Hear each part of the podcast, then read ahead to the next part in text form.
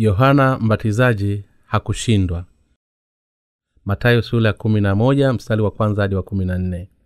Ikawa yesu alipokwisha kuwaagiza wanafunzi wake kumi na wawili alitoka huko kwenda kufundisha na kuhubiri katika miji yao. Naye yohana aliposikia huko gerezani matendo yake kristo alituma wanafunzi wake kumuuliza wewe ndiye yule ajaye au tumtazamie mwingine? Yesu akajibu akamwambia nendeni mkamweleze yohana mnayoyasikia na kuyaona. Vipofu wanapata kuona viwete wanakwenda wenye ukoma wanatakaswa viziwi wanasikia wafu wanafufuliwa na maskini wanahubiliwa habari njema naye heli awaye yote asiyechukizwa nami. Na hao walipokwenda zao yesu alianza kuwahumbia makutano habari ya yohana mlitoka kwenda nyikani kutazama nini? Unyasi ukitikiswa na upepo lakini mlitoka kwenda kuona nini? Mtu aliyevikwa mavazi mororo tazama watu wavaao mavazi mororo wamo katika nyumba za wafalume lakini kwa nini mlitoka? Ni kuona nabii?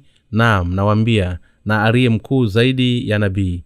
Huyu ndiye aliyeandikwa haya tazama mimi namtuma mjumbe wangu mbele ya uso wako ayatengeneze njia yako mbele yako. Amini nawambieni hajaondoka mtu katika wazao wa wanawake aliye mkuu kuliko yohana mbatizaji walakini aliye mdogo katika ufalume wa mbinguni ni mkuu kuliko yeye. Tangu siku za yohana mbatizaji hata sasa ufalume wa mbinguni hupatikana kwa nguvu nao wenye nguvu wauteka. Kwa maana manabii wote na torati walitabili mpaka wakati wa yohana na ikawa mnataka kukubali yeye ndiye eliya atakayekuja. Ni huduma gani sasa ambayo yohana mbatizaji aliitizama kabla ya yesu. Wakristo wengi leo hii hawamfahamu vizuri yohana mbatizaji. Hivyo wanatakiwa kupata mtazamo mpya kuhusu yohana mbatizaji ili waweze kumfahamu na kuikubali huduma yake kikamilifu. Sisi sote tunapaswa kuwa na ufahamu sahihi na kuukubali uhusiano kati ya huduma ya yesu na ile ya yohana mbatizaji.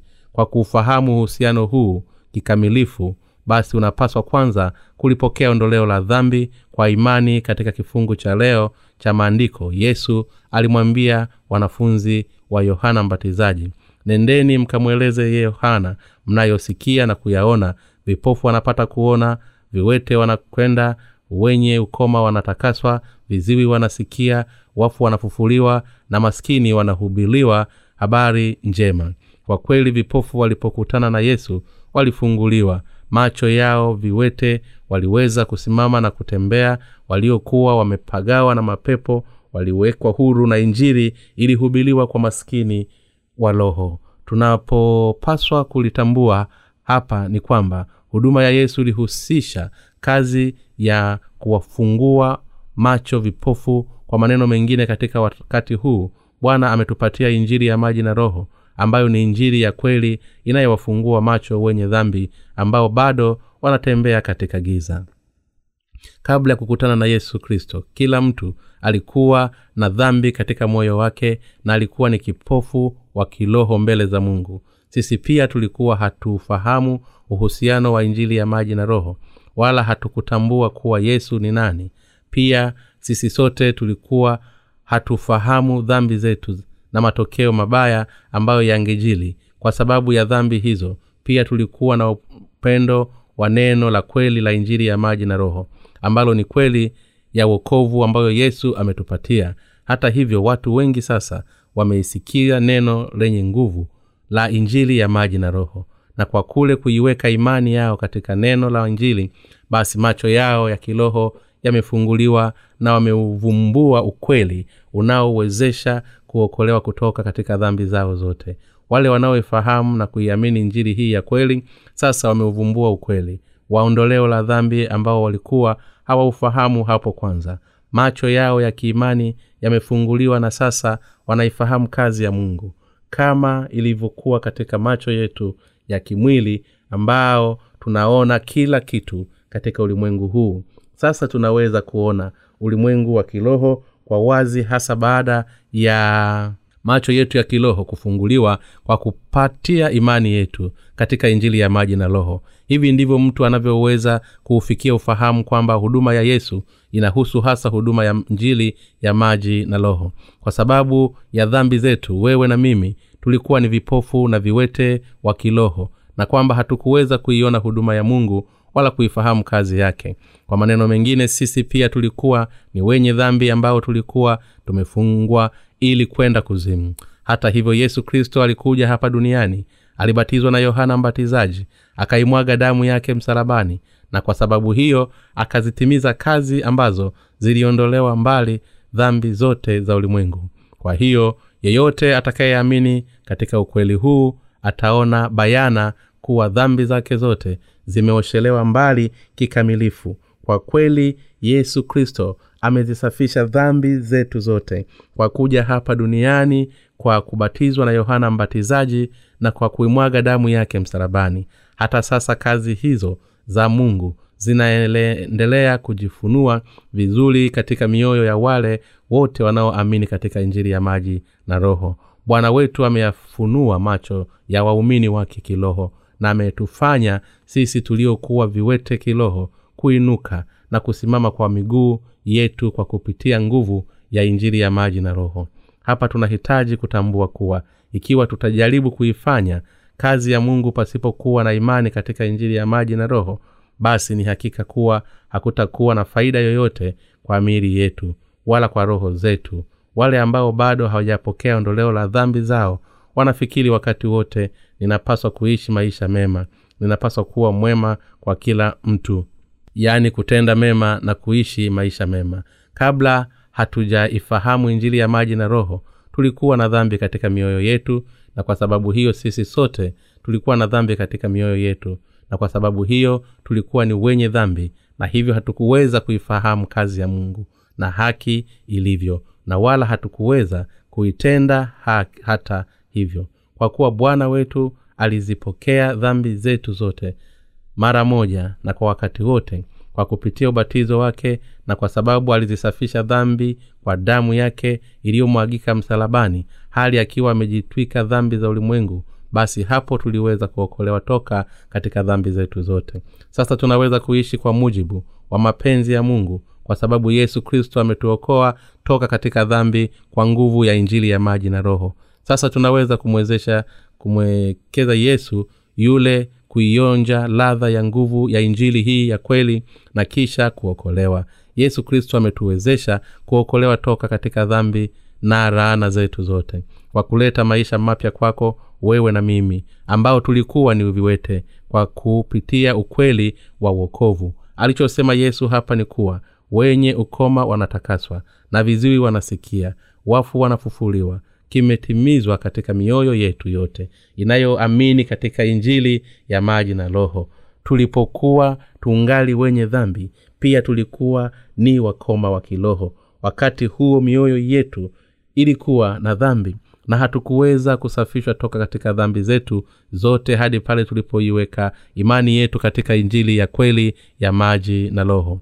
Pia bwana wetu alisema kuwa viziwi watasikia tulipo wenye dhambi. Hatukuweza kulifahamu neno la mungu hata pale tuliposikia. Lakini sasa kwa kuwa tumefunuliwa na nguvu ya injili ya maji na roho kwa kuiweka imani yetu juu yake tunaweza kulifahamu neno la mungu na kufahamu maana yake ya kweli na kisha kuliamini hili neno kwa mioyo yetu yote. Kila mtu ulimwenguni pote anaishi katika njaa na kiu ya roho. Watu wanateseka kutokana na upofu wa ulemavu wa kiroho. Lakini bwana bado anawapatia nafasi ya kuponywa mara moja kwa kumruhusu kuhubiri injili ya maji na roho. Ni lazima tuwaone huruma. Tunahitaji kumkumbuka kuwa wakati tulipokuwa tu hatuifahamu injili hii ya wokovu ambayo ni injili ya maji na roho hatukuwa na ukamilifu na kwamba hatukuweza kufanya lolote zaidi ya kuishi hali tukiwa na dhambi zetu zote katika mioyo yetu. Hatupaswi kuisahau neema yake yenye huruma ambayo imewageuza wenye dhambi kuwa wenye haki. Kwa hivyo kile ambacho bwana wetu alikizungumzia kwa wanafunzi wa yohana mbatizaji kuhusu maajabu ambayo alikuwa anayatenda alikuwa na lengo kuwafanya wafahamu kuwa yesu ni mwana wa mungu mwokozi wa kweli na masihi atakayekuja. Baadhi wanaweza kusema kuwa wakati yohana mbatizaji alipofungwa alijaribu hadi akawa na mashaka ikiwa yesu alikuwa ni masihi atakayekuja na kwamba hii ndiyo sababu aliwatuma wanafunzi wake kwenda kwa yesu. Lakini hii si kweli. Yohana mbatizaji alikuwa ni nani? Alikuwa ni mkuu kati ya wote waliozaliwa na wanawake alikuwa ni mkuu kuliko watumishi mwingine yeyote wa mungu. Kwa maneno mengine sio kwamba yohana alikuwa mwaminifu yesu kiasi kuwa akatuma wanafunzi wake kwenda kumuuliza wewe ndiye yule ajaye? Bali alichokuwa anakifanya ni kuwaelimisha wanafunzi wake ili waweze kufahamu hasa kuwa yesu ni nani. Yohana mbatizaji alikwisha amini na kufahamu kuwa yesu ni mwokozi na mwana wa mungu. Zaidi ya yote alikuwa amekwisha sikia shuhuda wa mungu baba wakati alipombatiza yesu kristo katika mto yorodani matayo sura ya tatu mstari wa kumi na saba. Na pia yeye mwenyewe alikuwa ni shahidi aliyekuwa akimshuhudia yesu. Yohana mbatizaji aliwatuma wanafunzi wake kwa yesu kwa kuwa wanafunzi wake walikuwa hawafahamu yesu kikamilifu na alitaka kuwafundisha kuwa yesu kristo ndiye mwokozi atakayekuja kwa kweli baada ya yohana mbatizaji kufahamu kuwa yesu kristo alikuwa ni masihi atakayekuja alijaribu kuiondoa huduma yake na kuwapeleka wanafunzi wake kwa bwana ili kumfunua yesu kwa taifa la israeli. Yohana mbatizaji alisema kuwa yeye yesu hana budi kuzidi bali mimi kupungua. Yohana sura ya tatu mstari wa thelathini kwa mfano andrea ndugu wa simeoni petro alikuwa ni mwanafunzi wa yohana lakini alimfuata bwana mara baada ya kusikia yohana akimshuhudia yesu. Yohana sura ya kwanza mstari wa arobaini. Hata hivyo ubishi unaotolewa juu ya yohana mbatizaji unaeleza mambo mengi yasiyo na maana hata pale ambapo hawafahamu yohana mbatizaji vizuri huku akidai yohana mbatizaji alikuwa ameshindwa aliangukia katika majaribu na akashindwa kumwamini yesu. Imani yake ilivurugika baada ya kufungwa. Lakini ndugu zangu waumini hampaswi kuiwekea mashaka imani ya yohana mbatizaji. Yohana mbatizaji na yesu walikuwa na majukumu yao ambayo walipaswa kuyatimiza pamoja kwa kujaliwa na mungu baba. Nao majukumu haya yalikuwa ni kubatiza na kubatizwa. Huduma ambazo zilikuwa na lengo la kutimiza haki ya mungu hii ni siyo sababu yesu na yohana mbatizaji kila mmoja alishuhudia huduma ya mwenzie. Matayo sura ya kumi na moja mstari wa saba hadi wa tisa inasema na hao walipokwenda zao yesu alianza kuwaambia makutano habari za yohana mlitoka kwenda nyikani kutazama nini? Unyasi ukitikiswa na upepo lakini mlitoka kwenda kuona nini? Mtu aliyevikwa mavazi mololo tazama watu wenye mavazi mololo wamo katika nyumba za wafalme lakini kwa nini mlitoka? Ni kuona nabii? Naam nawaambia na aliye mkuu zaidi ya nabii. Hapa yesu alisema kwa nini mlikwenda nyikani kumwona nabii? Ikiwa ni hivyo mpo sahihi. Ninawaambia kuwa yohana mbatizaji ni mkuu zaidi ya nabii. Kisha yesu alimweleza yohana mbatizaji kwa kunukuu malaki sula ya tatu mstari wa kwanza katika maandiko. Matayo sura ya kumi na moja mstari wa kumi ni kifungu kinachonukuu malaki tatu mstari wa kwanza katika kifungu hiki yesu alisema huyu ndiye aliyeandikwa haya. Tazama mimi namtuma mjumbe wangu mbele ya uso wako atakayeitengeneza njia yako mbele yako. Kwa maneno mengine kwa kunukuu kifungu kilichoandikwa katika maraki sura ya tatu mstari wa kwanza yesu alishuhudia kuwa yohana mbatizaji alikuwa ni mtumishi halisi wa mungu ambaye ndiye aliyetumwa kumtangulia yesu mwenyewe. Mtumishi wa mungu aliyeandaliwa katika malaki sura ya tatu mstari wa kwanza ni nani? Si mwingine bali ni yohana mbatizaji. Malaki sura ya nne mstari wa tano hadi wa sita pia inaonyesha kuwa mtumishi anayetajwa katika malaki tatu mstari wa kwanza na mtuma mjumbe wangu inamaanisha ni yohana mbatizaji. Katika matayo sura kumi na moja yesu alisema amini nawambieni hajaondokea mtu katika uzao wa wanawake aliye mkuu kuliko yohana mbatizaji walakini aliye mdogo katika ufalume wa mbinguni ni mkuu kuliko yeye kwa nini bibilia ali ilitwambia hili? Kwa nini alisema kuwa yohana mbatizaji alikuwa ni mkuu kuliko wote waliozaliwa na wanawake? Hapa yesu anatueleza kuwa yohana mbatizaji alikuwa ni mtumishi halisi wa mungu aliyekuwa ametabiliwa katika agano la kale na kwamba yeye ni mwakilishi wa wanadamu. Kifungu hiki kinaendelea kwa kuelezea sentesi ngumu walakini aliye mdogo katika ufalume wa mbinguni ni mkuu kuliko yeye. Walimu wengi wa uongo wanamhukumu yohana mbatizaji kuwa mtu aliyeshindwa kwa uangalia kifungu hiki. Wanadai kwa sababu yohana alikuwa na mashaka kuhusu yesu kuwa ni masihi na kwa sababu hiyo alitathiminiwa na bwana kuwa ni mtu wa mwisho. Madai haya ni upuuzi mtupu. Ila kile anachokisema hapa yesu ni kwamba ingawa yohana mbatizaji alikuwa ni mwakilishi wa wanadamu kwa upande wa kiroho alikuwa ni mtu wa chini ambaye hakuweza kufananishwa na wale waliokuwa wamefanya watoto wa mungu. Kwa maneno mengine pamoja na kuwa yohana mbatizaji alikuwa ni mwakilishi wa wanadamu wote katika mwili basi yeye hakuweza kufananishwa na wale waliozaliwa tena upya. Kwa kweli yohana alikuwa ni mkuu katika mtazamo wa kibinadamu. Yeye aliyelelewa kama mnadhiri na aliishi maisha ya kitawa akiwa nyikani akila nzige na asali ya mwitu. Kutokana na mtazamo wa haki ya kibinadamu ni kweli kuwa yohana alikuwa ni mkuu. Lakini hii haki ya kibinadamu haina maana yoyote hasa pale inapolinganishwa na haki ya mungu ambayo inaweza kutolewa kwa yeyote anayeweza kuingia ufalume wa mungu kwa imani. Kwa sababu ya wale waliofanyika kuwa watu wa ufalume wa mbinguni kwa kuamini katika injili ya maji na roho wameipokea haki ya mungu. Basi hao ni wakuu kuliko mtu yoyote anayeitegemea haki yake binafsi. Mtu anaweza kuwa mwakilishi wa wanadamu katika ulimwengu huu katika mwili lakini yeye ni mdogo kuliko wale waliofanyika watu wa mungu kwa kuamini katika injili ya maji na roho. Hivyo basi wakati yesu aliposema tangu siku za yohana mbatizaji hata sasa ufalume wa mbinguni wapatikana kwa nguvu na wenye nguvu wa uteka alisema hivyo kwa sababu yohana mbatizaji alikuwa ameambatiza mara moja na hivyo kuzipitisha dhambi za ulimwengu kwenda kwa yesu.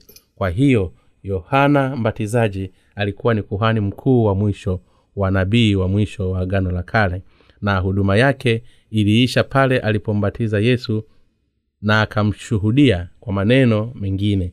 Yesu anatueleza kuwa kila kitu cha agano la kale kiliisha kwa kuonekana kwake na kwa kuonekana kwa yohana mbatizaji na kwa huduma ya yohana mbatizaji ya kumbatiza yesu. Kwa lugha nyingine tangu wakati ambao yohana mbatizaji na yesu walikuwa hapa ulimwenguni hapo ndipo haki yote ya mungu ilitimizwa kipindi cha agano jipya.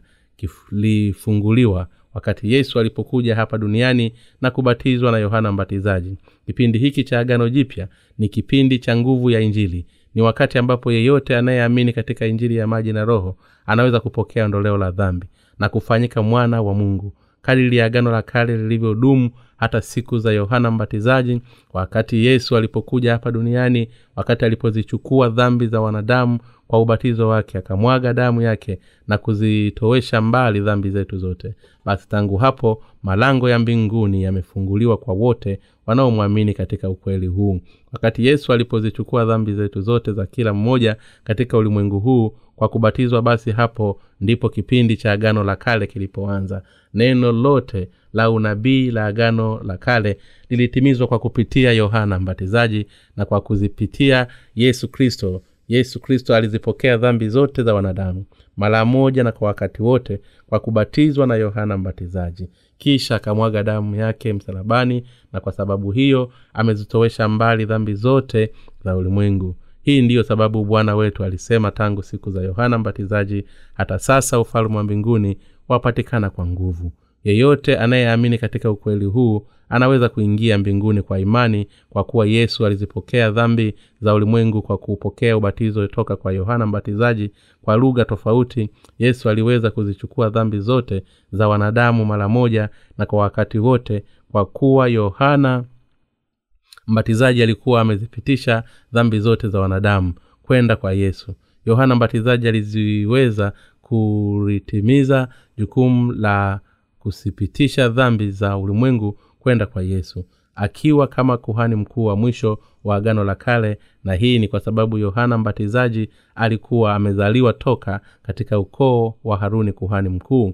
Kule kusema kila mtu anayeamini katika ukweli huu anaweza kuingia mbinguni kwa imani ni kutokana na ukweli kuwa yohana mbatizaji alikuwa amezipitisha dhambi zote za ulimwengu kwenda kwa yesu kwa kumbatiza na pia ni kwa sababu yesu alizichukua dhambi za ulimwengu na ndiyo maana kipindi cha wokovu wa mwanadamu kimetufikia. Kwa tukio hili la kihistoria kipindi cha agano la kale kiliisha na kipindi cha agano jipya kilianza. Yesu alitimiza huduma yake kama mwokozi wetu mkamilifu kwa kuzichukua dhambi zetu zote za mwanadamu kwa ubatizo wake na kwa kuimwaga damu yake na kwa kufufuka tena kutoka kwa wafu. Hivyo basi wakati mpya umefika wale wote wanaoamini katika ubatizo ambao yohana mbatizaji aliutoa kwa yesu ambapo ufalume wa mungu unapatikana kwa nguvu ukweli ni kuwa ufalume wa mbinguni hauwezi kuchukuliwa kwa nguvu ya kimwili. Sasa maana ya kiroho ya kifungu hiki ni ipi? Maana yake ni hivi yesu anatuelezea juu ya fumbo la mbinguni kwamba mtu yeyote anayeweza kuingia mbinguni kwa kuamini katika injili hii kwa sababu yesu alizipokea dhambi zote za ulimwengu. Wakati yohana mbatizaji alipombatiza yeye na kwa sababu ya kusurubiwa na kumwaga damu yake na kufuka toka kwa wafu. Bwana wetu alisema manabii wote na torati walitabili hadi wakati wa yohana. Kwa maneno mengine unabii wa agano la kale ulidumu hadi wakati wa yohana mbatizaji. Na kwa kweli ni sahihi kusema kipindi cha agano la kale kilidumu hadi kuzaliwa na kuzaliwa kwa yesu. Lakini unabii wa agano la kale ulitimizwa kiroho katika yohana mbatizaji alipombatiza yesu. Eliya atakayekuja si mwingine bali ni huyu mtu yohana mbatizaji. Katika matayo sura ya kumi na moja mstari wa kumi na nne yesu alisema na ikiwa mnataka kukubali yeye ndiye eliya atakayekuja. Kifungu hiki kinaeleza kuwa yule mjumbe aliyeandikwa katika malaki sura ya tatu mstari wa kwanza na malaki nne mstari wa tano hadi wa sita si mwingine bali ni yohana mbatizaji. Kwa kuwa yohana mbatizaji alikuwa ni mwakilishi wa wanadamu na mkuu kuliko wote waliozaliwa na wanawake. Basi hii inamaanisha kuwa yeye alikuwa ni mkuu kuliko manabii wote wa agano la kale. Yohana mbatizaji alikuwa ni mtumishi wa mungu ambaye alikuwa ni mkuu kuliko watumishi wote wa ulimwengu kama vile msa eliya yeremia ezekieli na danieli. Wakati alipokuja hapa duniani yohana mbatizaji alitimiza jukumu lake kama nabii na kama mwakilishi wa mwanadamu. Pia alitimiza jukumu lake kama kuhani mkuu wa mwisho wa agano la kale. Dhambi zote za wanadamu zilipelekwa kwa yesu mara moja na kwa wakati wote kwa kuwa yohana mbatizaji alikuwa amembatiza yesu katika mto yorodani. Unabii wote wa agano la kale ulitimizwa mara moja na kwa wakati wote kwa kupitia huduma ya yohana mbatizaji na huduma ya yesu. Kwa hiyo sisi sote ni lazima tutambue kuwa jukumu la yohana mbatizaji lilikuwa ni la muhimu sana kwa kazi ya uokovu na mwanadamu. Ilikuwa ni huduma ya yohana mbatizaji ambayo ilifanya kazi kuisaidia wakati yesu kristo alipotimiza injili ya maji na roho. Sisi sote ni lazima tutambue kuwa yesu aliutimiza unabii wa agano la kale kwa kupokea ubatizo wake toka kwa yohana mbatizaji. Sisi sote ni lazima kufahamu na kuamini pasipo shaka juu ya ukweli huu hasa pale inapokuja kuhusu majaliwa ya mungu kwa uokovu wa mwanadamu. Ninachokueleza hapa ni uhusiano kati ya huduma ya yesu na ile ya yohana mbatizaji. Kwa hakika huduma hizi mbili yaani ya yesu na ile ya yohana mbatizaji zilikuwa kwa ajili ya kuyatimiza mapenzi ya mungu baba katika umoja wao. Ni hakika kuwa ikiwa yohana mbatizaji asingelishuhudia kuwa yesu mwokozi na kama asingezipitisha dhambi zote za ulimwengu kwenda kwa yesu kwa kumbatiza basi ni hakika kuwa yesu asingeliweza kuitimiza huduma yake ambayo ilizitoweshea mbali dhambi za ulimwengu tuliweza kuokolewa toka katika dhambi zetu zote kwa sababu yesu alishuhudiwa na yohana mbatizaji kuwa ni mwana kondoo wa mungu azichukuaye dhambi za ulimwengu. Hivyo leo hii mimi na wewe tunaweza kusafishwa dhambi zetu zote kwa kuiweka imani yetu katika injili ya maji na roho. Tunaweza kuamini katika injili ya kweli kikamilifu hasa pale tunapoamini kikamilifu katika kifungu cha maandiko. Kinachoelezea kuwa yohana mbatizaji ni nani ili kufanya hivyo tunapaswa kufungua bibilia katika kitabu cha malaki sura ya tatu mstari wa kwanza ili tuthibitishe kifungu hiki kwa macho yetu na kisha tumwamini huyu mjumbe wa mungu hakuwa mwingine zaidi ya yohana mbatizaji. Na hapo tu ndipo tunapoweza kwa ujasiri kulihubiri na kulieneza jukumu la yohana mbatizaji na lile la yesu hasa pale tunapoishuhudia injili ya maji na roho kila mtu.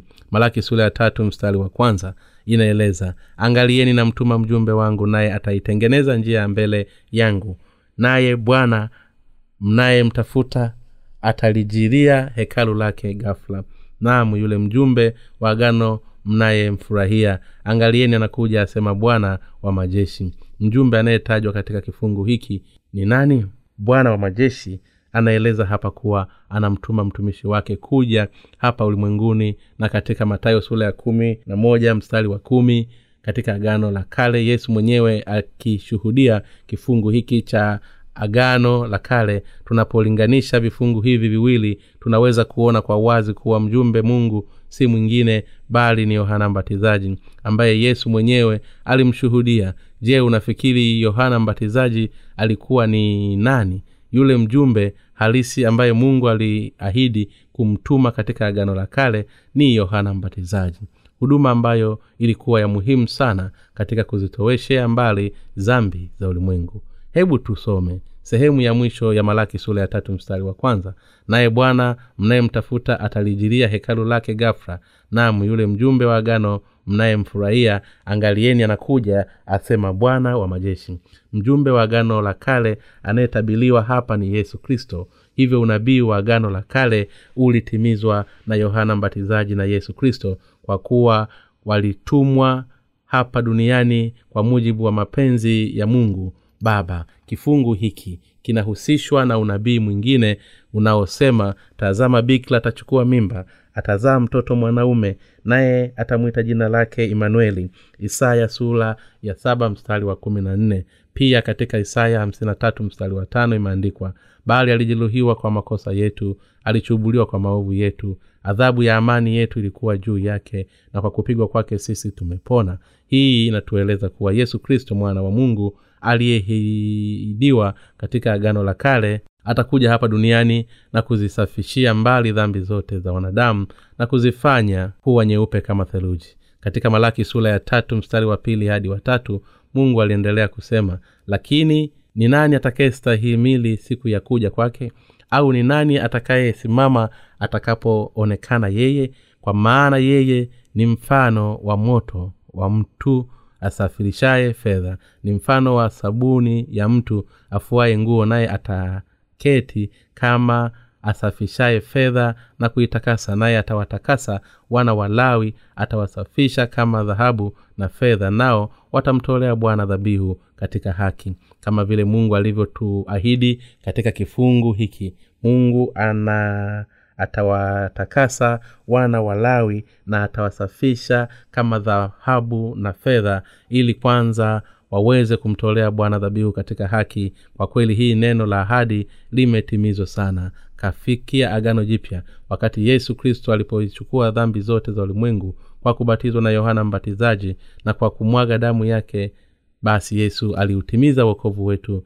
toka katika dhambi zetu zote. Kifungu hiki kinazungumzia juu ya nguvu ya ondoleo la dhambi zote za mwanadamu ambazo yesu kristo amezitimiza kwa kubatizwa na yohana mbatizaji na kuimwaga damu yake katika maraki sura ya tatu mstari wa pili mungu alisema lakini ni nani atakayestahimili siku ya kuja kwake? Au ni nani atakayesimama atakapoonekana yeye? Ni nani aliyeweza kusimama kinyume na yesu kristo wakati alipokuja hapa duniani ni nani aliyeweza kumzuia ili asitimize huduma yake ambayo ili ziliondolewa mbali dhambi zote za wanadamu kwa kuja hapa duniani kwa kubatizwa na yohana mbatizaji na kwa kumwaga damu yake wakati watu walipojaribu kumkamata yesu na kumtupa katika ukingo mrefu yesu alikwenda zake hali akipita katikati yao luka sura ya nne mstari wa ishirini na nane hadi thelathini. Tunapaswa kumfahamu yeye kuwa ni mungu mkuu mwenye nguvu. Bwana azichukuaye dhambi zetu zote mara moja na kwa wakati wote kupitia injili ya maji na roho. Akazitoweshea mbali dhambi zote kwa nguvu ya injili hii kwa kupitia kusulubiwa kwake naye atakuja kuwachukua wote wanaoamini hii. Ni nani basi miongoni mwa waumini atakayeweza kusimama mbele ya mungu katika siku hii ya hukumu. Imeandikwa hivi ni nani atakayestahimili siku ya kuja kwake? Ukweli ni kuwa ni wale tu waliookolewa kuondolewa la dhambi kwa kuamini katika injili ya maji na roho. Ndio watakaoweza kustahimili na kusimama mbele yake. Hakuna mtu mwingine yeyote atakayeweza kusimama mbele ya mungu. Ikiwa tutasimama mbele ya yesu kristo katika siku hiyo ya hukumu hali tukiwa na dhambi basi ni hakika kuwa tutateketezwa. Malaki sura ya tatu mstari wa pili inasema kwa maana yeye ni mfano wa moto wa mtu asafishaye fedha ni mfano wa sabuni ya mtu afuaye nguo. Ni nani basi anayetajwa hapa? Ni yesu kristo ambaye ni mwokozi pekee ambaye amezitoweshea mbali dhambi za wanadamu. Kwa mfano wa mtu asafishaye fedha na mfano wa sabuni ya mtu afuaye nguo. Kwa maneno mengine kifungu hiki kinatabiri kuwa yesu kristo atasafishiria mbali dhambi za kila mmoja kwa kubatizwa na kumwaga na kwamba atausafisha moyo wa kila mtu kwa kuimwaga damu yake. Ndugu zangu waumini wakati bwana wetu alipokuja hapa duniani alizichukua dhambi zote za wanadamu mara moja na kwa wakati wote kwa kuupokea ubatizo wake toka kwa yohana mbatizaji. Kisha alizichukua dhambi hizi za ulimwengu kwenda msalabani. Alisulubiwa akafa msalabani akafufuka toka mautini na kwa sababu hiyo ametuokoa toka katika dhambi za ulimwengu na adhabu yake. Hii ndiyo yesu kristo alivyozitoshea mbali dhambi za kila mtu. Yesu ni mwokozi ambaye alisafishia mbali dhambi za kila mtu. Aliyemwamini mungu mara moja kama vile mtu anayefuata kwa kuamini sabuni kama vile nguo zetu zinavyotakata. Wakati tunapoziosha kwa sabuni basi kila mtu anayeamini katika injili ya maji na roho anaweza kuziosha dhambi zake zote na anaweza kukombolewa toka katika dhambi ya hizo. Kila mtu anayeamini katika injili ya maji na roho ataondolewa dhambi zake zote na kufikia ukamilifu. Pamoja na hili kuna wakristo wengi sana ambao bado wana dhambi katika mioyo yao pamoja na kuwa wanakili kumwamini yesu kristo kuwa mwokozi wao hii ni kwa sababu hawaifahamu injili ya maji na roho. Vibonge vyote vya dhahabu katika dunia hii si vya dhahabu safi. Ili kuvifanya viwe dhahabu safi kwa asilimia mia ni lazima vibonge hivyo visafishwe. Ili kusafisha vibonge hivyo vya dhahabu kuwekwa katika tanuru na kisha kuchomwa kwa moto unaowaka baada ya vibonge hivyo vya dhahabu kuyeyushwa basi uchafu wote huelekea juu. Ni hadi uchafu huo utakapokuwa umeondolewa kwa kutumia vifaa maalum. Basi hapo ndipo kile kibonge cha dhahabu kinakuwa dhahabu safi. Na kama uchafu ule hautaondolewa basi kibonge hicho hubaki dhahabu isiyo safi. Kama vile vibonge vivyo vya dhahabu vinavyopitia mchakato huo wa usafishaji ili kuondoa uchafu basi vivyo hivyo dhambi zetu zote zilitoweshwa mbali na kwa sababu yesu alizichukua dhambi zote za ulimwengu kwa kubatizwa na yohana mbatizaji na kwa kumwaga damu yake. Dhambi zetu zote zinaweza kutoweshwa mbali kwa kuamini katika injili ya maji na roho. Malaki sura ya tatu mstari wa tatu inaendelea kusema naye ataketi kama asafishaye fedha na kuitakasa naye atawatakasa wana walawi atawasafisha kama dhahabu na fedha nao watamtolea bwana dhabihu katika haki. Hii inatueleza kuwa bwana amewasafisha wana wa wana walawi toka katika dhambi zetu. Tukiongea kwa mtazamo wa kiroho wana walawi inamaanisha ni watakatifu wanaoamini katika injili ya maji na roho. Watu wa israeli walikuwa wameundwa kwa makabila kumi na mbili. Yakobo alikuwa na wana kumi na wawili na wazao wa ukoo huu waliunda hayo makabila kumi na mbili ya israeli. Kati ya makabila haya wazao wa lawi walichaguliwa na, na mungu ili kumtumikia mungu kama makuhani kwa ajili ya kutekeleza jukumu katika hema takatifu la kukutania. Kwa hiyo wazao wakuu wa rawi waliweza kuwa makuhani mbele za mungu. Kisha mungu alisafisha dhambi zao kwa kupitia utaratibu wa sadaka ya kuteketezwa ya hema takatifu la kukutania. Vivyo hivyo katika wakati wa sasa mungu amewawezesha waumini waweze kumtumikia yeye kwanza kwa kuziosherea mbali dhambi zao zote katika mioyo yao kwa injiri ya maji na roho. Kama vile dhahabu inavyosafishwa na kama vile nguo zinavyosafishwa kwa, kwa sabuni ili kuzitakasa katika malaki sura ya tatu mstari wa tatu mungu alisema na watamtolea bwana dhabihu katika haki. Bwana wetu alikuja hapa duniani na kwa msaada wa yohana mbatizaji alizipokea dhambi zetu zote kwa kubatizwa akaimwaga damu yake na kwa sababu hiyo amezitowesha mbali dhambi hizi zote. Yohana mbatizaji alipitisha dhambi zote za mwanadamu kwenda kwa yesu mara moja kwa kumbatiza kisha yesu kristo akazipokea dhambi hizi mara moja na kwa wakati wote toka kwa yohana mbatizaji. Akafa msalabani kisha akafufuka tena toka kwa wafu. Na kwa sababu hiyo amezisafisha kikamilifu zambi zote za mwanadamu. Kila mtu katika ulimwengu huu anayemwamini mungu na katika injili ya maji na roho aweza kuondolewa dhambi zake zote kwa nguvu ya ubatizo wa damu aliyomwaga bwana wetu bila kujali mapungufu aliyo nayo kwa kuwa yesu alibatizwa na akaimwaga damu yake kwa ajili yetu basi ndiyo maana aliweza kuzioshelea mbali dhambi zetu kikamilifu. Yesu amezioshelea mbali dhambi za wanadamu kwa kubatizwa na yohana mbatizaji na kwa kuimwaga damu yake. Bwana wetu amezioshelea mbali dhambi zetu zote na kuzifanya kuwa nyeupe kama theruji yaani kama vile nguo inavyooshwa kwa sabuni. Kwa maneno mengine bwana wetu amezisafisha mbali zambi zetu zote mara moja na kwa wakati wote kwa kupitia injili ya maji na roho. Bwana wetu alikuwa hapa duniani kisha akazichukua zambi zetu kwa kubatizwa na yohana mbatizaji. Kuwaamini hivyo hakumaanishi kuwa yohana mbatizaji ni mwokozi mwingine kwetu. Yohana mbatizaji alikuwa ni nabii wa mwisho wa agano la kale na mwakilishi wa wanadamu. Pia alikuwa ni kuhani mkuu wa mwisho hapa duniani ambaye alikuwa ametumwa kuja hapa ulimwenguni ili kulitimiza neno lote la unabii la agano la kale na hasa unabii kuhusu eliya atakayekuja.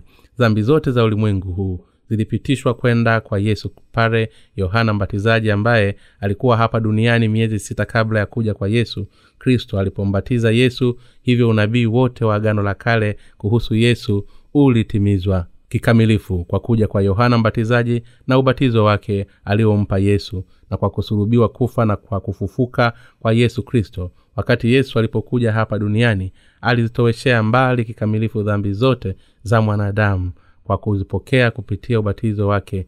Yesu amefanyika kuwa mwokozi wetu mkamilifu kwa sababu amezichukua dhambi zote za ulimwengu na kufa msalabani na kwa kufufuka tena toka kwa wafu. Sasa yesu anayeamini katika ukweli huu anaweza kuokolewa.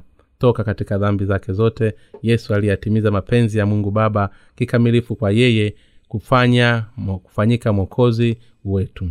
Sisi sote ni lazima tuufahamu ukweli wa kuwa yesu alizichukua dhambi za ulimwengu kwa kupitia jukumu la uzinduzi la yohana mbatizaji. Sisi sote ni lazima tutambue juu ya umuhimu wa huduma ya yohana mbatizaji na ile ya yesu kwa ondoleo la dhambi zetu.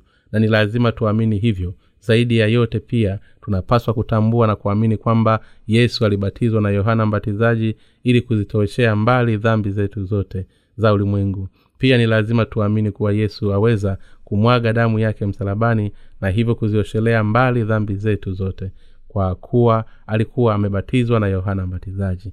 Ndani ya injili ya maji na roho kuna utimilifu wa unabii wa agano la kale na kuna majaliwa ya uokovu ambayo yametimizwa mapenzi ya mungu baba. Injili ya maji na roho inajumlisha lile jukumu muhimu la yohana mbatizaji na injili hii imebeba ukweli kuwa kwa kupitia jukumu hili la yohana mbatizaji yesu aliweza kulitimiza neno lote la agano la kale na kwa sababu hiyo amefanyika kuwa mwokozi mkamilifu kwa wote wanaoamini katika ukweli huu. Kwa maneno mengine pamoja na jukumu la yohana mbatizaji yesu kristo alizitimiza ahadi zote za agano la kale. Ni lazima tuamini kuwa yesu amezioshelea mbali dhambi zetu zote za ulimwengu na amezisafisha dhambi za kila mtu na kuzifanya kuwa nyeupe kama theluji kwa kupitia ubatizo wake. Ndugu zangu waumini je mnaamini hivyo? Je mnaamini kuwa yesu kristo amezisafisha dhambi zetu zote na za ulimwengu kwa kubatizwa na kwa kuimwaga damu yake? Kwa kweli yesu alizipokea dhambi zote za wanadamu na alikazioshea mbali kwa kupokea ubatizo wake toka kwa yohana mbatizaji. Yesu alizipokea dhambi za kila mmoja katika ulimwengu huu kwa kupitia ubatizo wake wala hakuwacha dhambi yoyote ile na alizioshelea mbali dhambi hizo zote kisha aliadhibiwa kwa sababu ya dhambi hizo. Wakati yesu alipokuja hapa duniani hakufanya kazi peke yake lakini ili aweze kuzichukua dhambi za ulimwengu na kulitimiza neno la agano la kale ili mbidi kubatizwa na yohana mbatizaji ambaye ni kuhani mkuu wa hapa duniani yesu aliutimiza unabii wote wa upatanisho katika agano la kale kwa kuupokea ubatizo kwa mwili wake. Yesu amezioshelea mbali milele dhambi zetu zote mara moja na kwa wakati wote kwa kubatizwa ili kuzipokea dhambi za wanadamu kwa kuimwaga damu yake na kwa kufufuka toka kwa wafu. Hii ndiyo injili halisi ya maji na roho. Yesu amezitoeshea mbali dhambi zetu zote za kila mwamini wa kweli kwa injili ya hii ya maji na roho yesu alizipokea dhambi zote za ulimwengu pasipo kuiacha dhambi yoyote kwa kupitia ubatizo wake. Alizibeba dhambi hizi hadi msalabani na kukamwaga damu yake akiadhibiwa kwa sababu ya dhambi hizi. Akafufuka tena toka kwa wafu na kwa sababu hiyo amezioshelea mbali dhambi zote na kuzifanya kuwa nyeupe kama theruji je unaamini hivyo? Katika matayo sura ya kumi na moja wakati yohana alipokuwa amewatuma wanafunzi wake kwenda kwa yesu. Yesu aliwajibu maswali yao akawarudisha kwenda kwa yohana. Kisha akasema maneno haya kwa makutano. Je mlitoka kwenda nyikani kutafuta nini? Unyasi? Mtu aliyevikwa mavazi ya singa au nabii? Sawa mtamwona nabii ambaye nalimtuma si mwingine bali ni yohana mbatizaji yeye ni mkuu kuliko wote waliozaliwa na wanawake. Yeye ni mwakilishi wa wanadamu lakini yeye aliye mdogo katika falume wa mungu mbinguni ni mkuu kuliko yeye. Yohana mbatizaji ni mwakilishi wa wanadamu lakini akiwa atakwenda mbele za mungu akiwa anaitegemea haki yake mwenyewe basi atakuwa ni mdogo kuliko mtu yoyote aliyezaliwa tena upya. Kisha yesu akasema tangu siku za yohana mbatizaji hata sasa ufalume wa mbinguni wapatikana kwa nguvu na wenye nguvu wauteka. Tangu siku za yohana mbatizaji hata sasa ufalume wa mbinguni wapatikana kwa nguvu kisha bwana wetu akaendelea kusema wenye nguvu wauteka. Kifungu hiki hakimaanishi kuwa wenye nguvu watawapiga walinzi wa mbinguni kisha watafungua mlango yake halafu wakalazimisha kuingia sasa ni watu wakati ambao injili ya maji na roho inapaswa kuonyeshwa nguvu zake kamili. Hakuna mtu anayeweza kuingia katika ufalme wa mbinguni ila tu kwa waliozaliwa tena upya ambao wamezisafisha dhambi zao kwa kuamini katika injili ya maji na roho. Yohana sura ya tatu mstari wa tano. Kwa lugha nyingine tunaweza kuingia katika ufalme wa mungu pale tu tutakapoamini katika huduma ya maji hii ya maji na roho hii ndiyo sababu yesu alisema kuwa wakati wa kuingia mbinguni ulianza tangu siku za yohana mbatizaji.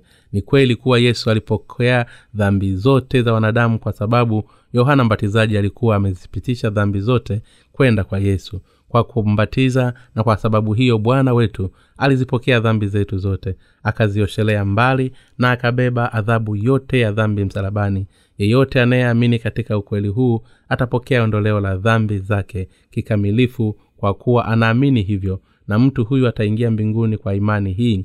Alichokisema yesu hapa si kwamba mbingu ni mahali ambapo wenye nguvu za mwili ndio watakaoingia bali alichokimaanisha ni kuwa watu wa imani wanaoamini katika injili ya maji na roho ndio wanaoweza kuingia mbinguni. Watu wasiojua nguvu ya injili ya maji na roho hawana mashaka na kifungu toka matayo sura ya kumi na moja mstari wa kumi na mbili ambacho kinasema tangu siku za yohana mbatizaji hata sasa ufalme wa mbinguni wapatikana kwa nguvu na wenye nguvu wa uteka. Wanashangazwa na kifungu hiki wakifikiria kuwa wenye nguvu si ndio wanyang'anyi wa, maandiko yanapotuelezea hapa kuwa ufalme wa mbinguni wapatikana kwa nguvu basi ni wazi kuwa hii inamaanisha ni imani yetu yenyewe nguvu katika haki ya mungu inayotuwezesha kuichukua mbingu kuwa yetu. Kwa maneno mengine andiko hili linaelezea kuwa wale walio na imani katika nguvu ya injili ya maji na roho wanaweza kuifanya mbingu kuwa yao. Tunaweza kuifanya mbingu kuwa yetu ikiwa tu tutakuwa na imani na kuiamini injili hii ya maji na roho na roho mbele za mungu. Hatuwezi kuingia mbinguni kwa kuitegemea haki yetu wenyewe. Ikiwa tutasimama mbele za mungu kwa kuitegemea haki yetu wenyewe basi ni hakika kuwa hakuna hata mmoja kati yetu anaweza kusimama mbele zake. Hata hivyo tunapojivika haki yake sahihi kwa kuamini katika injili ya maji na roho basi hapo tunaweza kuwa na ujasiri wa kuingia mbinguni na kusimama mbele za mungu. Wagalatia sura ya tatu mstari wa ishirini na saba. Yeyote anayeamini katika neno la injili ya maji na roho anaweza kuifanya mbingu kuwa yake. Vipi kuhusu wewe? Je haupendi kuufanya ufalume wa mbinguni kuwa wako? Yaani kwa kuiweka imani yako katika injili ya maji na roho? Je umeamini katika injili ya maji na roho sasa? Je umeamini huduma ya yesu na huduma ya yohana mbatizaji ili kuifanya mbingu kuwa yako? Yeyote aliyeshindwa kuifanya mbingu kuwa yake amekwamba kufanya hivyo kwa kuwa hajaweka imani yake katika nguvu ya injili ya maji na roho. Ni lazima uamini uweke huu ukweli unaokuwezesha kuingia mbinguni si mwingine zaidi ya injili ya maji na roho. Imani katika injili hii ya maji na roho ndiyo msingi wa imani ya kikristo kwa sababu tunahesabiwa haki kwa imani pekee. Hii inatuelezea kwamba kwa kuwa yohana mbatizaji alipitisha dhambi zote za wanadamu kwenda kwa yesu kwa kumbatiza na kwa kuwa yesu alizipokea dhambi hizi zote kwa kuupokea ubatizo toka kwa yohana mbatizaji basi yeye amezitowesha mbali dhambi zote za wale wanaoamini. Kama vile nguo zinavyotakaswa kwa sabuni na kufuliwa bwana wetu amezifutia mbali dhambi zetu zote zikamkamilifu kwa kubatizwa na yohana na kwa kuimwaga damu yake. Hii ndiyo sababu yeyote anayeamini katika jukumu la yohana mbatizaji na ubatizo na damu ya yesu kuwa ni ukweli wa ondoleo la dhambi. Basi mtu huyu anasafishwa dhambi zake zote na imani na anaweza kuingia katika ufalume wa mbinguni. Ufalume wa mbinguni ni wa wale walio na nguvu za kiimani yaani wanaomiliki imani yenye nguvu. Ondoleo la dhambi linapokelewa kwa kupitia imani katika injili ya maji na roho. Na tunaweza kuingia mbinguni kwa kuamini kuwa yesu ni muumba mwenyewe na kwamba yesu ni mungu harisi aliyetuumba na kwamba yeye ni mwokozi wetu na kwamba amezitoweshea mbali dhambi zetu kikamilifu kwa kubatizwa. Tunafanyika kuwa watoto wa mungu na tusio na dhambi kwa kuamini katika injili ya maji na roho. Yesu yohana yesu na yohana mbatizaji ndiyo waliofanya iwezekane kwetu sisi kuingia katika ufalme wa mbinguni kwa imani. Je imani? Unaamini? Kwa wale walio na dhambi katika mioyo yao kwa sasa basi si kwa sababu hawana imani katika injili ya maji na roho na ndiyo maana wanabaki wenye dhambi. Ni dhahiri kuwa sio tu kwamba wanaikataa injili ya maji na roho bali pia wanaokana umuhimu wa yohana mbatizaji. Hapa tunapaswa kutambua kuwa kushindwa kumfahamu yohana mbatizaji ambaye alifanya kazi pamoja na yesu katika kuzipitisha dhambi zetu kwenda kwa yesu au kumchukulia kama alivyoshindwa kwamba ni sawa na kumkataa yesu na kuukana wokovu. Watu wa jinsi hivyo bado wanazikumbatia dhambi zao pamoja na kwamba wanakili na kumwamini yesu. Kwa kweli wanamwamini yesu katika hali ya upotofu hawa wenye dhambi ambao mioyo yao inabakia kuwa na dhambi wanaamini kwa mujibu wa fikira zao binafsi na hii ndiyo sababu mioyo yao haijasafishwa na ndiyo maana wanakwenda kuhangaika na dhambi. Muda kidogo uliopita nilitembelewa na kikundi kimoja cha kikristo ambacho kilimtangaza yohana kuwa aliyeshindwa. Wote katika kikundi hicho walisimama katika kifungu cha bibilia cha leo. Hoja zao zilikuwa hivi kwa kuwa yohana mbatizaji alitumwa wanafunzi wake kwenda kwa yesu kumuuliza je wewe ndiye yule atakayekuja au tumtazamie mwingine? Hii inaonyesha wazi kuwa yohana mbatizaji alikuwa na shaka kuhusu yesu kuwa ni mwokozi. Ukweli ni kuwa walikuwa wameshindwa kuyaelewa maneno ya yohana kwa sababu walimchukulia kuwa ni mtu aliyeshindwa na ndio maana walitoa mada ya jinsi hiyo. Ikiwa mtu halifahamu jukumu la yohana mbatizaji na jinsi huduma yake ilivyo ya msingi basi ni hakika kuwa mtu hu wa jinsi hiyo ataishia katika hali ya kutokuelewa. Kama watu hawa wangelikuwa na ufahamu kuhusu agano la kale na kama wangelifahamu huduma ya yohana mbatizaji ilivyotabiliwa kwa kina katika kitabu cha maraki basi hakika kuwa wasingeliweza kuelewa ufahamu wa dini kama waliouelewa hili linaweza pia kutupa na sisi ikiwa tungelikuwa hatulifahamu vizuri jukumu la yohana mbatizaji na huduma ya yesu basi ni wazi kuwa na sisi pia tusingeliweza kuifahamu njiri ya maji na roho ikiwa hali ikiwa ndiyo kama hivyo. Je matokeo yake yangelikuwa vipi? Baadhi ya wanafunzi wa yohana walikuwa bado hawamwamini yesu kuwa ni masihi atakayekuja. Hii ndiyo sababu yohana mbatizaji aliwapeleka wanafunzi wake kwenda kwa yesu ili kwamba wao wenyewe waweze kumwona yesu waweze kulisikia neno lake kwa masikio yao na kisha waweze kumwamini na kumfuata. Ikiwa mtu haitambui huduma ya yohana mbatizaji basi mtu huyo hawezi kuifahamu injili ya kweli. Na kama haifahamu injili hii vizuri basi hawezi kumfahamu yesu vizuri. Na matokeo yake mtu wa jinsi hiyo atajijenga atajitenga na ukweli na kuishia kutokuamini kweli nyingine yoyote ile. Hii ndiyo sababu kifungu hiki katika maraki ni cha muhimu sana. Kwa kweli kila kifungu katika agano la kale ni cha muhimu. Lakini katika kitabu cha malaki ni cha muhimu sana. Kwa kuwa kinatabili juu ya kuja kwa yesu na ujio wa yohana mbatizaji mtumishi wa mungu ambaye atamtimiza yesu unabii wote wa agano la kale. Unaashiria katika kitabu hiki cha malaki. Baada ya nabii malaki hakuna mtumishi wa mungu aliyejitokeza kwa zaidi ya miaka mia nne. Yohana mbatizaji alijitokeza baada ya kipindi hiki cha ukimya. Je alionekana wapi? Alionekana akiwa nyikani baada ya kujionyesha yohana mbatizaji aliwahubilia waisraeli wa wakati wake. Tubuni yenyi wazao wa nyoka alikuwa ni mtumishi wa mungu aliyekuwa amevaa singa za ngamia na alikula nzige na asali za mwitu. Yohana mbatizaji alikuwa ni mjumbe wa kweli wa mungu.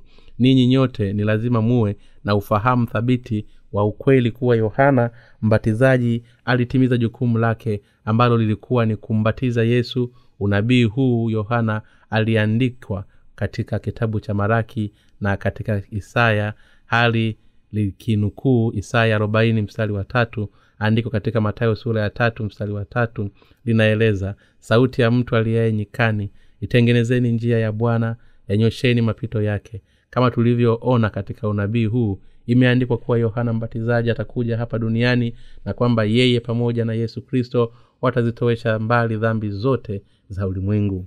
Katika kitabu cha maraki bwana wetu alisema atawatakasa nyumba ya rawi hii inamaanisha kuwa atazitowesha mbali kabisa na kikamilifu dhambi zote za wale wanaoamini katika huduma ya injili ya maji na roho. Kwa maneno mengine bwana wetu alikuwa akitabiri jinsi atakavyotufanyia sisi kutoka sadaka za haki kwa mungu na kwamba atatufanya sisi tuichukue imani hii na kuitoa kama sadaka. Yaani imani inayoamini katika kweli kuwa mungu amezitowesha mbali dhambi zetu akiwa kama sadaka yetu kwa mungu. Katika matayo kumi na moja kumi na tatu yesu mwenyewe alisema kwa maana manabii wote na torati walitabiri mpaka wakati wa yohana. Unabii wa agano la kale ulidumu hadi wakati jukumu la yohana mbatizaji lilipokamilika. Agano la kale linatabiri kuhusu jinsi yesu atakavyokuja hapa duniani na jinsi atakavyozichukua dhambi zetu. Za agano la hili la kale lilidumu hadi nyakati za yohana wakati huu yohana alipoambatiza yesu na wakati yesu alipoupokea ubatizo alizibeba dhambi zote za wanadamu na kwa sababu hiyo ametuokoa kutoka katika dhambi zetu. Agano jipya lilianza wakati yesu alipozichukua dhambi zetu zote ili kutimiza unabii wa agano la kale. Hivyo tunaokolewa pale tunapoliamini neno agano la kale na agano jipya. Katika agano aya la kumi na nne yesu aliendelea kusema na ikiwa mnataka kukubali yeye ndiye eliya atakayekuja. Nabii eliya ambaye kuja kwake kumetabiriwa katika kitabu cha malaki si mwingine bali ni yohana mbatizaji. Hivyo hakuna shaka kwamba tunapaswa kulishukuru neno la unabii huu ambalo ni neno la utimilifu wa unabii huu katika mioyo yetu. Baadhi ya watu wanaweza kuuliza huyu eliya aliyetajwa katika unabii wa agano la kale yuko wapi hebu tugeukie malaki sura ya nne mstari wa tano hadi wa sita ili kupata hilo jibu. Angalieni nitawapelekea eliya nabii kabla haijaja siku ile ya bwana iliyo kuu na ya kuogofya naye ataigeuza mioyo ya baba iwaelekee watoto na mioyo ya watoto iwaelekee baba zao ili msije nikaipiga dunia kwa laana. Malaki sura ya nne mstari wa tano hadi wa sita. Kifungu hiki kinaposema kabla haijaja siku ile ya bwana iliyokuu na ya kuogofya. Inamaanisha ni kabla ya kuja siku ya hukumu. Hivyo mungu alisema hapa kuwa atamtuma huyu eliya kabla ya kuja kwa siku ya hukumu. Na kwa upande mwingine katika matayo sura ya kumi na nne mstari wa kumi na nne yesu alisema na ikiwa mnataka kukubali yeye ndiye eliya atakayekuja vifungu vyote viwili vinamzungumzia juu ya eliya atakayekuja. Ni nani huyo ambaye yesu anamzungumzia hapa? Kwa hakika ni yohana mbatizaji agano la kale limejaa zaidi neno la unabii na ahadi na agano jipya linahusu timilifu na neno la unabii na ahadi hizo. Kama vile mungu alivyoahidi kumtuma eliya yohana mbatizaji alizaliwa hapa duniani miezi sita kabla ya kuzaliwa kwa yesu. Alizaliwa kwa kazi ya kushangaza ya majaliwa ya mungu. Yohana hakuzaliwa katika familia ya kawaida bali alizaliwa katika familia ya kikuhani mkuu baba yake zakaria anatoka katika ukoo wa haruni luka sura ya kwanza mstari wa tano.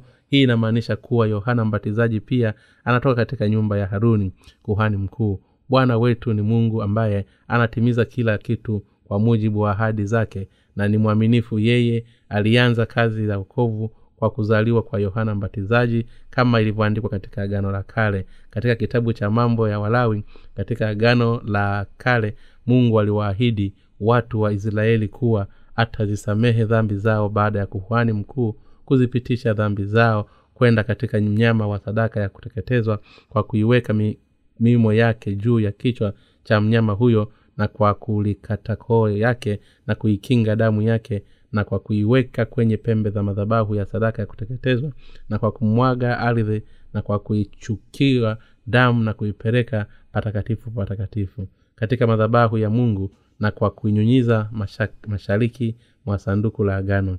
Mambo ya walawi sura ya kumi na sita. Mungu alikuwa ameahidi kuwa hivi ndivyo atakavyofanyaka ili aweze kusamehe dhambi za wanadamu.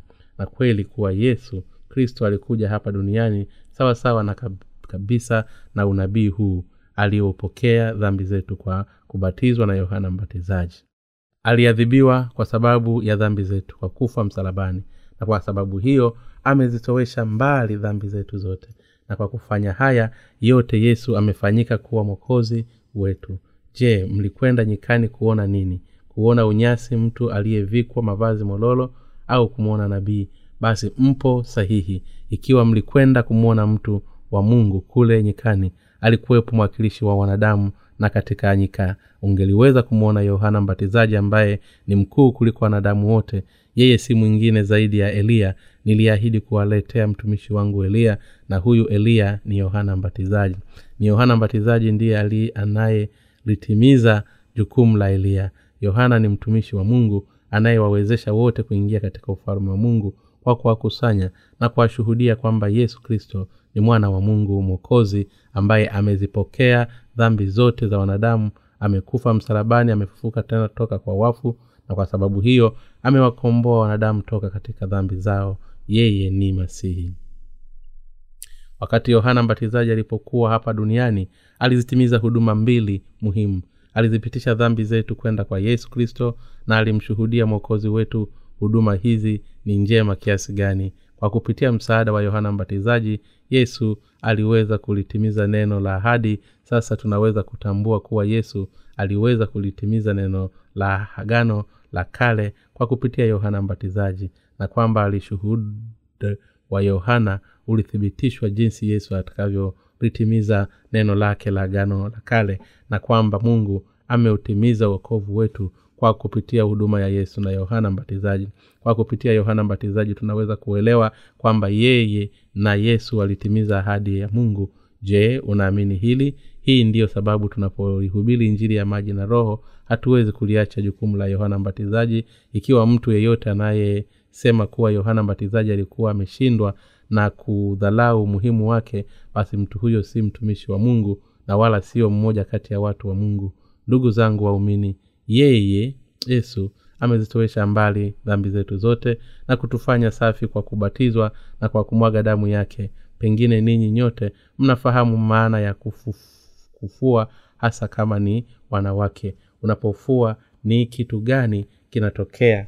Ikiwa utatumia sabuni katika kufua nguo zako zitakuwa safi na kung'aa basi kitendo cha kutumia sabuni katika kung'alisha nguo huitwa kufua. Katika kipindi cha kolea ya kaskazini watu walikuwa wakitumia hisopo katika kuosha nguo zenye madoa.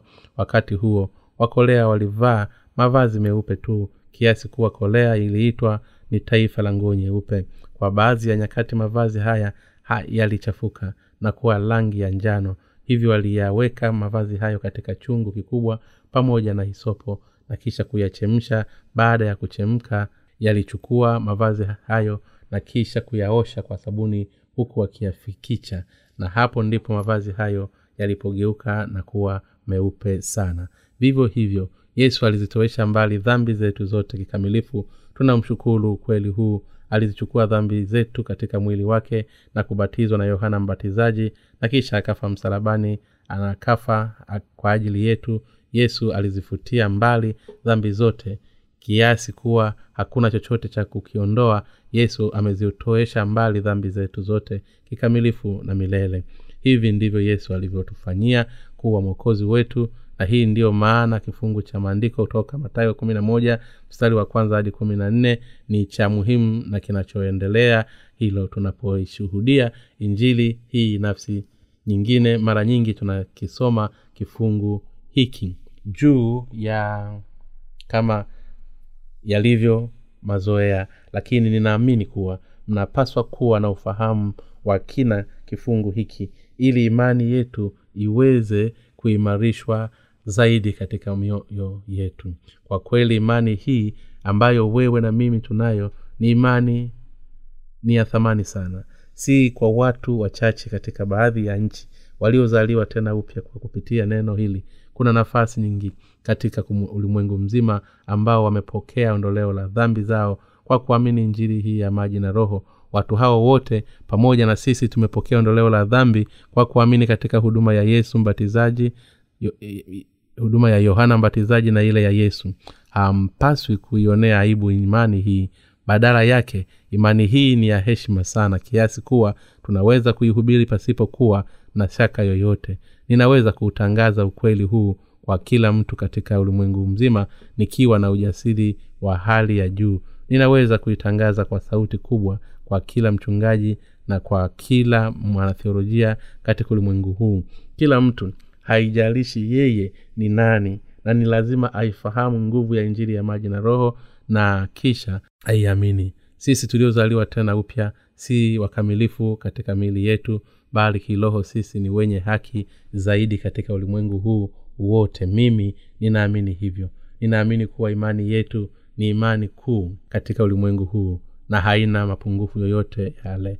Mimi ninaamini kuwa sisi ni walawi wa kiroho na kwamba kama vile walawi walivyosafisha taifa lote la israeli kwa imani. Vivyo hivyo sisi wenye haki tumefanya kuwa makuhani wakuu na tunatoa sadaka ya haki kwa mungu ili kuwasafisha watu wote wa ulimwengu huu injili ya maji na roho. Ndugu zangu waumini je unaamini kweli katika nguvu ya injili ya maji na roho? Kuitoa imani hii kweli kwa mungu ni kumpatia mungu sadaka safi na ya kweli. Imani hii katika nguvu ya injili ya maji na roho ni imani halisi inayotuwezesha kuimarika mbingu na kuwa yetu. Ni imani hii ndiyo inayotuwezesha kutubadilisha sisi kuwa vyombo vya haki na imani hii ndio inayotuwezesha sisi kuwa wafanyakazi wa mungu. Aina hii ya imani ni sadaka sahihi kwa mungu.